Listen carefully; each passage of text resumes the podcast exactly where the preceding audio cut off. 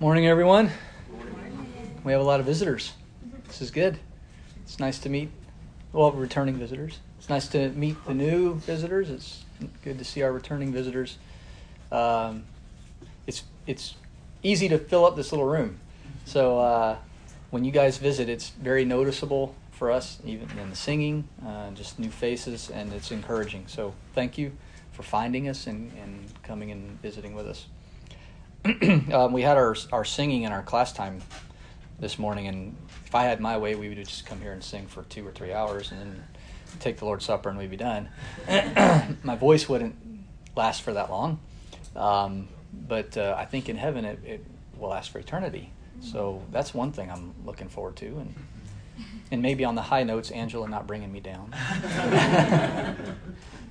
That's a joke, y'all. Angela's got a professional voice, and I'm I'm kind of I have one of those voices where you can define what a professional voice is. By contrast. anyway, yeah. So we had we had a good singing. We have a, we've had a good worship. Um, we're just going to look at a few thoughts from Scripture this morning, and um, and then we'll wrap up our, our worship service. Um, our our theme this year is taken from 1 Corinthians chapter 3. If you want to turn over there, you can. I'm just going to reference a couple of verses. Um, it's building on the foundation of Jesus, which brings several thoughts into mind. Being built, right? Because we're built. Building, you know, what are we doing? Building on the foundation. And then there's the focus on the foundation itself. What is, what is the foundation? What does it mean for me to do things on the foundation? Um, the lesson today is going to dabble kind of in several of those little sub themes, but I'll read uh, 1 Corinthians 3, verses 10 and 11 uh, for reference. This is Paul writing to the Corinthians. According to the grace of God which was given to me, like a wise master builder, I laid a foundation, and another is building on it. But each man must be careful how he builds on it. For no man can lay a foundation other than the one which is laid, which is Jesus Christ. So he, he's making the point that the work that's going on in Corinth cannot be done on some other foundation. There is not another foundation. Paul, being the first one to arrive there, he laid the foundation. He says, I laid the foundation. I'm not the foundation, I laid it. The foundation is Jesus. Everyone who works in Corinth now needs to be careful. Build on, on the foundation. So th- that's where our, our, our theme comes from. What I want to look at first is this aspect of Jesus being our foundation is that he became human. And there, there's a lot said about that, and I'm not. I, there's no way I can explain, you know, how deity becomes part of his own creation. And we're not going to get into the philosophical aspects of all of that. We're just going to look at the statements that are made, the facts that Jesus became human, um, but also. Uh, this is something that struck me this week or this past week. He fulfilled that role of being a creature better than any other human did. Which is, in one way, it's, it's not hard to understand. But in another way, for me, it is really hard to understand. Um, he's not a creature, he's self existent deity. Right, and, and, we'll, we'll, we'll get into that. But let's establish the facts first. Okay, so Hebrews 2, we, we read. I want to look at just an excerpt from there, um, verses 14 through 18. These are just stating the facts, right? Uh, Hebrews 2, beginning in verse 14. We just heard this, but I want to, I want to, now that you know the, the point of the lesson, I want to bring this to the forefront of our mind. Therefore, since the children share in flesh and blood, he himself likewise also partook of the same that through death he might render powerless him who has the power of death, that is, the devil, and might free those who through fear of death were subject to slavery all their lives. For assuredly he does not give help to angels, but he gives help to the descendant of Abraham. Verse 17 Therefore he had to be made like his brethren in all things, so that he might become a merciful and faithful high priest in things pertaining to God to make propitiation for the sins of the people. For since he himself was tempted in that which he has suffered, he is able to come to the aid of those who are tempted. So there are several facts listed in here, but the gist of those five verses is Jesus became a person and suffered the temptations that people suffer. And he died like people die. his body stopped functioning. He went through death. As, right, God taking on flesh. Right? Those, those are just the facts. Okay. Uh, as I said earlier, you know, there are facts described here. I'm not going to understand the how, right? Um, I'm not deity and I'm not going to be deity. So I don't think it's something that I'm just not going to understand now. I don't think I'm ever going to understand it. How deity makes himself part of his creation. I mean, that's okay, right? We don't need to understand it. You're told the fact. Deity became part of his creation. It happened, right? Now, what you have to do is you got to move on with the conclusions that you draw from that. Well, what does that mean, right? Um, I don't know how deity can be made like his brethren, still be deity. I don't know how deity can be tempted, right? I mean, what's more appealing to deity than being deity? I mean, you're not you're not going to find anything that's more appealing. But Jesus was tempted. It's just a fact. I don't have to explain to you how it happened, and he doesn't have to explain to me how it happened. He just says, "I was tempted." I'm like, "Okay, all right, I got it. You were tempted." Right? So I accept these things as true and I use them to draw conclusions. This is what I want you to do today. Don't get hung up in the philosophical stuff that you're never going to answer. Move on. Draw conclusions from the facts that you've been given, right? Don't get distracted by the how. Okay, another passage with facts Philippians chapter 2.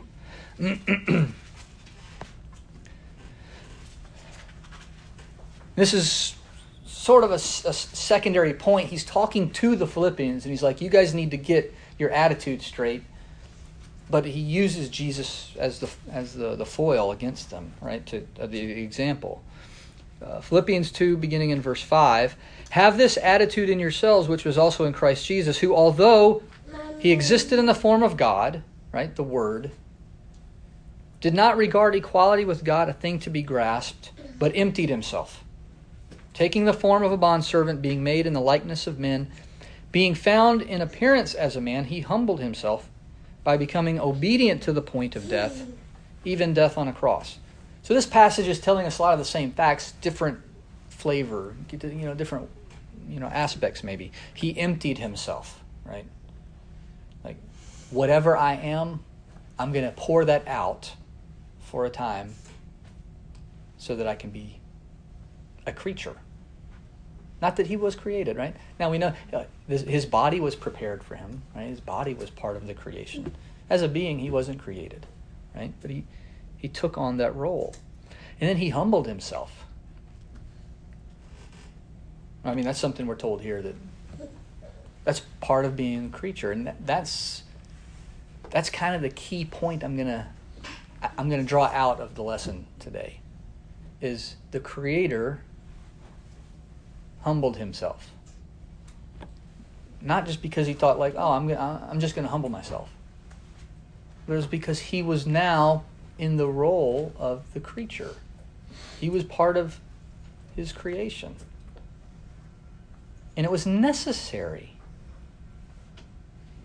for a human to humble himself. Otherwise, you lose the role of humanity. Right?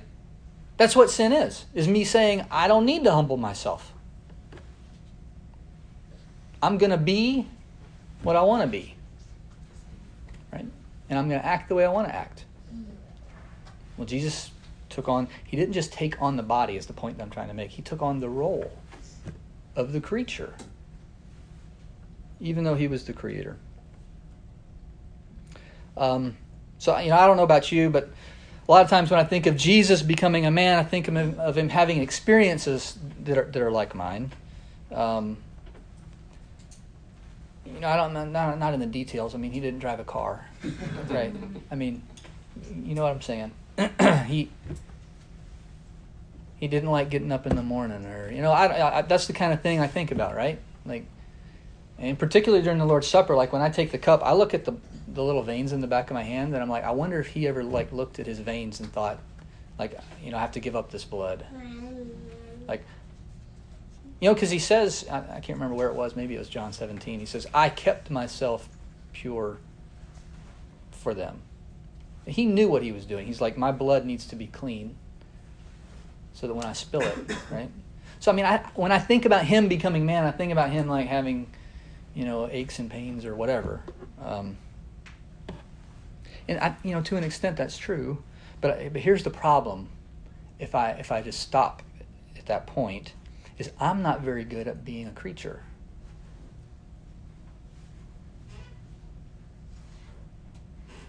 If I was really good at being a creature, I wouldn't sin.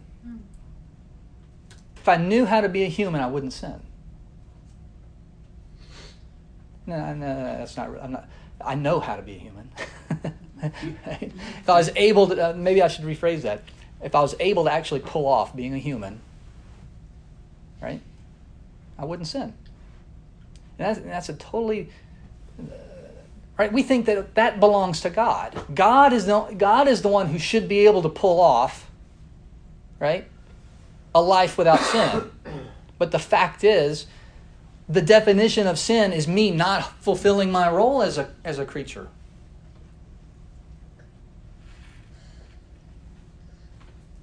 So when I when I think about Jesus being human, and I say, well, you know, he just kind of had experiences like me, but then he's God, so he didn't sin.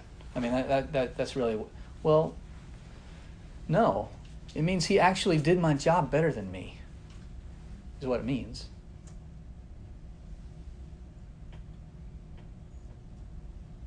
and he, he's not even a created being. And he lived out the life of a created being better than the created beings are doing, right? All of us have sinned. Um,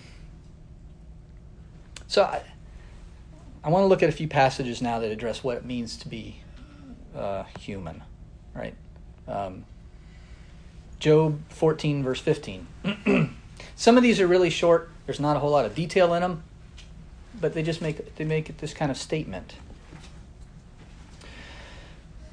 Job 14, 15, this is Job in the midst of one of his complaints.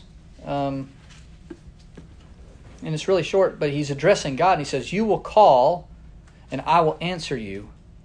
You will long for the work of your hands. Do you ever think about yourself that way? like when you're praying to God, like are are you thinking of yourself? I'm the I'm the work of your hands, right? And I'm I'm coming to you for what you know whatever. I think if you, if if at least if I thought of myself that way more, my prayers would be different. I'm the work of your hands, and I'm not doing what you want me to do, but I'm going to ask for help anyway. Well, that's not going to work, right? I'm the work of your hands implies there was something I was created for. Well, okay, now if I'm going to Him in prayer, does it have anything to do with that at all? Or is it just, you know, you know, I, I don't like my house and I want to, you know, I want a nicer one. Right? You know, I'm the work of your hands, so, you know, give me heaven on earth right? Make make me feel like I'm in heaven while I'm here. I mean, you, you see what I'm saying? I think if if we if we had this attitude of our if I had this attitude of myself, it would change my prayers. Psalm 138 is similar. uh, this is um, this is actually the passage I was reading that sort of put me onto this idea. Psalm 138 verses 7 and 8. Though I walk in the midst of trouble, you will revive me. You will stretch forth your hand against the wrath of my enemies, and your right hand will save me. The Lord will accomplish what concerns me. Your loving kindness, O Lord, is everlasting. Do not forsake the works of your hands. I don't know what it was about this time. I've, I've probably read that 10, 15, 20 times. I don't know. But for, for whatever reason, when, when I realized that, I thought, okay, do I think about myself when I'm when I go to God and I say, okay, I'm asking you this in prayer because I don't want you to forsake the works of your hands. I'm your creature. I'm, I'm what you made. And so I'm coming to you for, for aid, or, or I'm, I'm giving you thanks for what you've blessed me with in life. Here, David is saying, Don't forsake the works of your hands. Don't, don't for, you put all this work into me. you've, you've done so much. Like, don't, don't forsake me, you know, now that you've made me. You know, so I think these these two verses they kind of have this sense of blessing and belonging, right?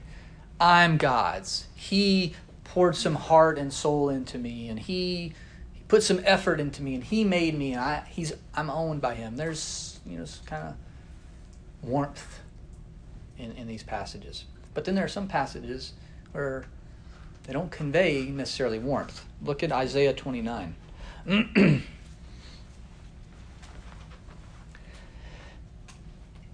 Isaiah 29, verses 15 and 16. These passages convey more a sense of accountability. Isaiah 29, beginning in verse 15. Woe to those who deeply hide their plans from the Lord and whose deeds are done in a dark place, and they say, Who sees us? Who knows us? You turn things around. Shall the potter be considered as equal with the clay? that what is made would say to its maker, He did not make me. Or what is formed say to him who formed it, He has no understanding. So now it's not kind of this warm, like, oh, um, you know, He made me, and it's more like, know your place. Who do you think you are in comparison to the Creator? Are you, are you like buds? You know, hey. I mean, that that's that's not the context of these passages. These passages are much more serious than that, right? But still, like, at, where on the scale, you know, are you, are you? Is he your genie? Some people think of the Creator as a genie. You know, I I did good this week, so you owe me. So I'm gonna save up my good, and I'm gonna ask for something really big, or you know, whatever. He's the potter. He imagined your form and then created you. He's, he's, not, he's not a better you. He's not a more he's not a smarter you. He's other. He's not a human. He's he's other. but we think of him as like a bigger me and he just didn't sin. Right? Well, no He, when when you when you take Play-Doh and you, you make a little person, right? I mean, you just you just made you just made some Play-Doh, right? You didn't create an equal. God didn't create an equal when He created me. He created a creature. It has no business saying to him, "What do you think you're doing?" Or or, or worse, you don't know what you're doing, right? That's verse sixteen. He has no understanding right? Look at Isaiah uh, chapter 45. Isaiah 45, beginning in verse 9. Woe to the one who quarrels with his maker, an earthenware vessel among the vessels of earth. Will the clay say to the potter, What are you doing? Or the thing you are making say, He has no hands? Woe to him who says to a father, What are you begetting? or to a woman, To what are you giving birth? Thus says the Lord, the Holy One of Israel, and his Maker Ask me about the things to come concerning my sons, and you shall commit to me the work of my hands. It is I who made the earth and created man upon it. I stretched out the heavens with my hands, and I ordained all their host. Right? I mean, this this is kind of offensive, right? Woe to him who says to a father, What are you begetting? I mean, that, those are fighting words, right? Hey, what, not, not who, right? Or not what gender, but what is your offspring going to be? That's offensive. Or, or a pregnant woman, right? What, what are you going to give birth to? It's not going to be a baby. That's offensive, right? I mean, we understand that amongst ourselves, how offensive that is. But then we say to God, I'm not what? I'm not to be what you begot. I'm not to be what you made. I don't really care what it is you thought I was supposed to be, I'm to be me. Right? Okay, one more in Isaiah, Isaiah 64. This is a short one. and it really just brings the same point. Isaiah 64, verse 8. But now, O Lord, you are our Father. We are the clay, and you our potter, and all of us are the work of your hand. It's only the second time in Scripture our Father is used to refer to I mean, chronologically. Not there's only two times. But the previous chapter, Isaiah 63, is the first time God is referred to as our Father. Like as they're being carried off into captivities. right? Is when they start calling him our Father. It's kind of amazing. Um, but anyway, I, I liked this verse because it was our Father and you're our potter. Right? You wanted us as a father, but then you you fashioned us with skill. Okay, turn over to Jeremiah chapter 18. This is a little bit longer reading, um, but makes the same point. And just so you guys aren't nervous, this is another one point sermon. In, we're in the midst of that one point. I'm not, I'm not making not making three points, and almost all of this sermon is scripture. So we're nearing the end. Um, don't don't get anxious. Jeremiah 18, verses 1 through 6. The word which came to Jeremiah from the Lord, saying, Arise and go down to the potter's house, and there I will announce my words to you. Then I went down to the potter's house, and there he was, making something on the wheel. But the vessel that he was making of clay was spoiled in the hand of the potter, so he remade it into another vessel as it pleased the potter to make. Then the word of the Lord came to me, saying, Can I not, O house of Israel, deal with you as this potter does? declares the Lord. Behold, like the clay in the potter's hand, so are you in my hand, O house of Israel.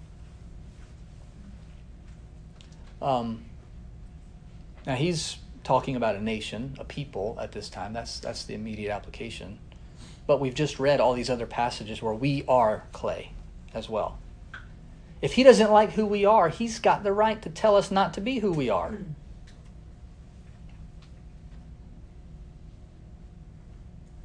I'm not, I'm not making that claim. this isn't coming from me.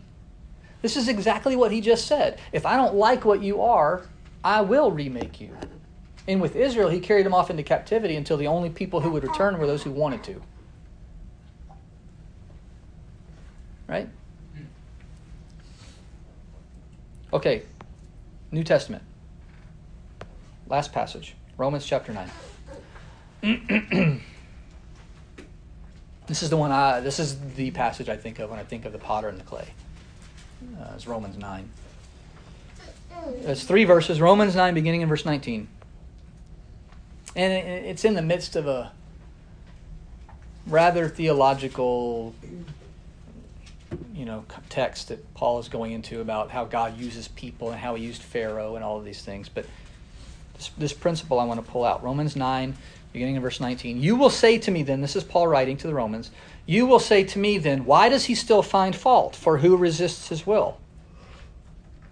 On the contrary, who are you, O man, who answers back to God?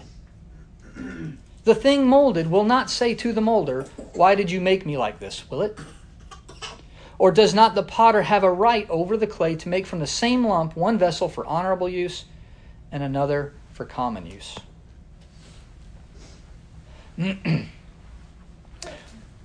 All good stuff. I'm sure none of this went over your head, but why am I reading this in relation to Jesus being our foundation? The whole point of going through those passages and helping us to see our place is to say Jesus willingly took on the role of that clay. Not speaking back to the potter and not speaking back, right? But which is what we do all the time as the creator. He created all of us, and yet he takes on this role of the clay and doesn't step out of line.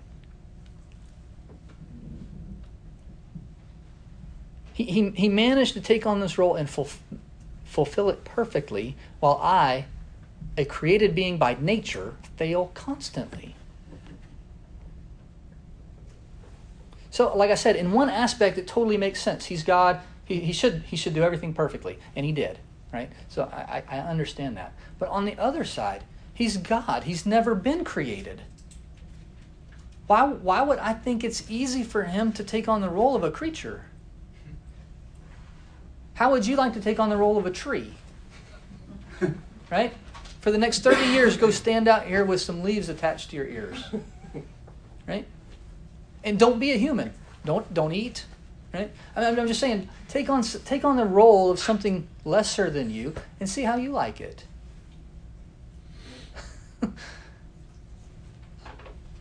he did it perfectly.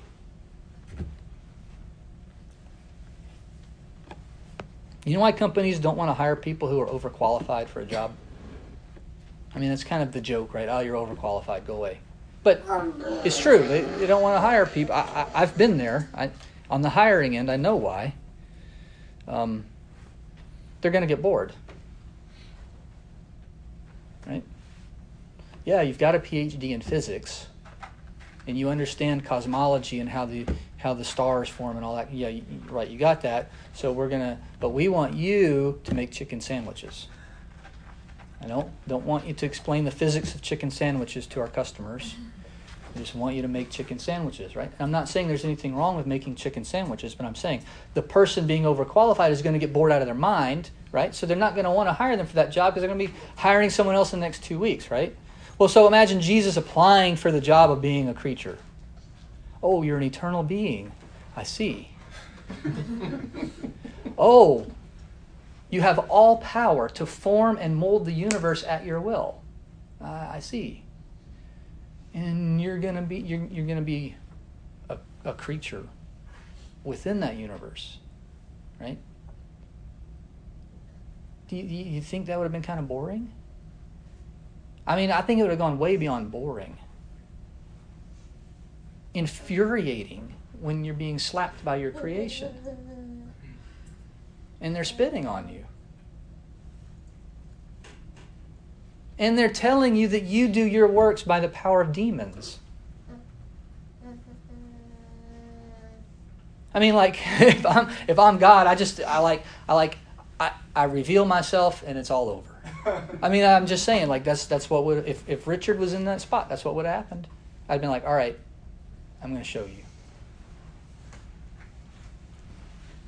But he didn't.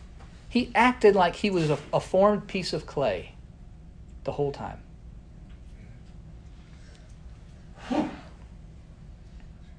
So, you know, I, I don't know what it's like to be the power behind the universe or to exist outside of time. Never experienced any of that stuff. And yet it's easier. Uh, you'd think I'd have, I'd have an easier time just being the creature, but I don't. I prove over and over again that I don't. So here's the conclusion short conclusion. If I understood the role of the creature better, I would actually be more like Jesus, the foundation of my faith. What's the word? It's the paradox is the word, Kelly. Think about this. If I understood the role of being the creature, not, not the role of being God or the role of being the creator, if I actually understood the role of being the creature better, I'd be more like Jesus.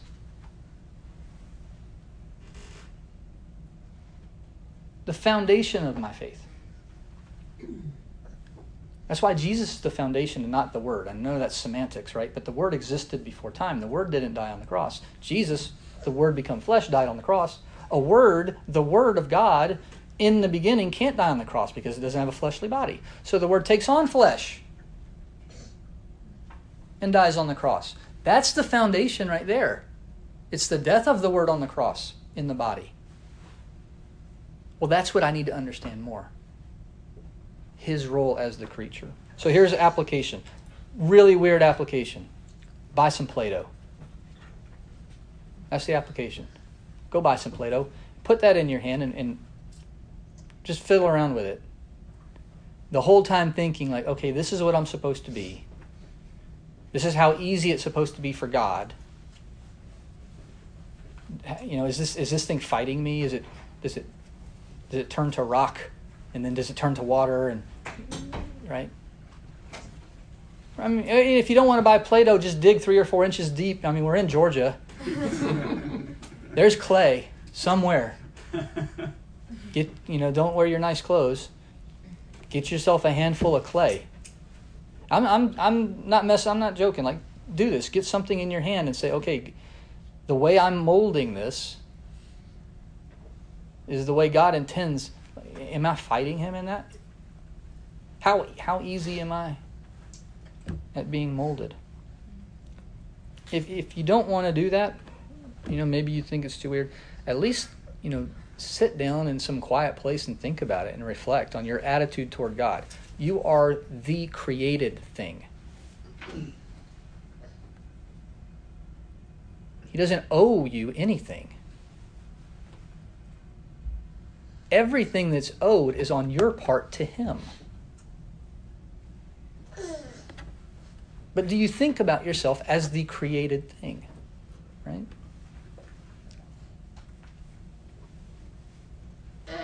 Okay, I, I said there was one more passage, but I was wrong. This is the close. This is the close. Ephesians two verses one through ten. Ephesians two, one through ten. Are and you were dead in your trespasses and sins, in which you formerly walked according to the course of this world, according to the prince of the power of the air, of the spirit that is now working in the sons of disobedience among them, we too all formerly lived in the lusts of our flesh, indulging the desires of the flesh and of the mind, and were by nature children of wrath, even as the rest. But God, being rich in mercy, because of his great love with which he loved us, even when we were dead in our transgressions, made us alive together with Christ. By grace you have been saved, and raised us up with him, and seated us with him in the heavenly places in Christ Jesus, so that in the ages to come, he might show the surpassing riches of his grace and kindness toward us in Christ Jesus. For by grace you have been saved through faith, and that not of yourselves. It is the gift of God, not as a result of works, so that no one may boast. For we are his workmanship, created in Christ Jesus for good works, which God prepared beforehand so that we would walk in them. If you've been saved by him, He's recreating you. Not, not your flesh. He's recreating the image that you were supposed to bear from the start. and the works that you're supposed to be doing, He prepared before He created the world. Those works were set. Right? So if you're supposed to be walking in those, are, are you doing that? Right? And if you haven't been saved, well, He's not recreating anything in you, He's waiting for you. He made your body, you got your body. That's not going to last. It's not going to last. The image that you have damaged and destroyed and sullied needs to be recreated. And that's what he's talking about in Ephesians 2. God has done that for Christians. I hope these thoughts were useful to you. Um, I hope it's something that you can take and think on. If you need to talk with someone about being a Christian, or if you are a Christian, improving your attitude toward Him. These are the people to have the discussion with. I mean, not the only people, but I'm just saying, like, we're here. Talk to us. Talk to someone you know. Uh, William's going to sing a song now, and we'll close out our service with this song.